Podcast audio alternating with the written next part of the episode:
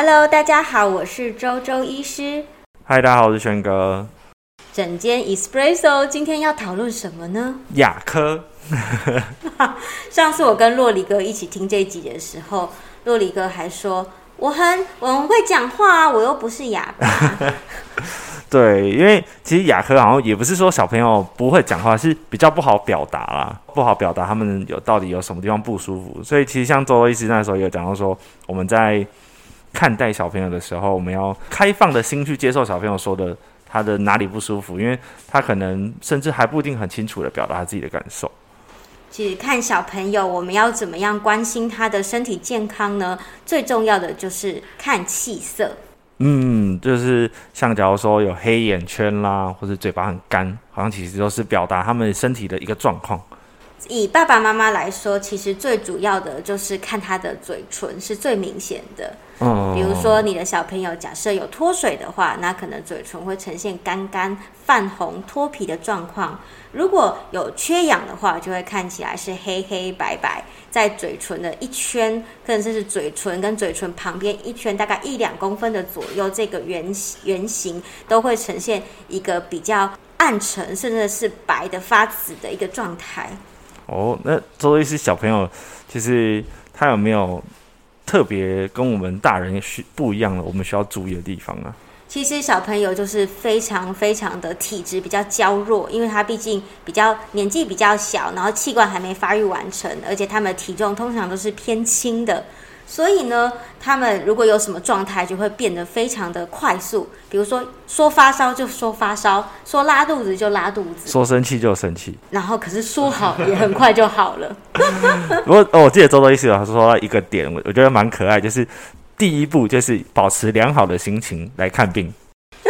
没错，所以我们呃，身为家长也要非常的有耐心，平静的去看小朋友的身体的状态。比如说，其实除了看气色之外，你就观察他平常的日常作息有什么不一样。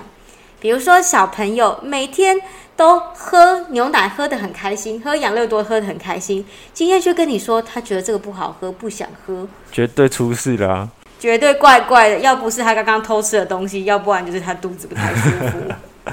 所以，我们通常就是观察小朋友他有没有跟平常。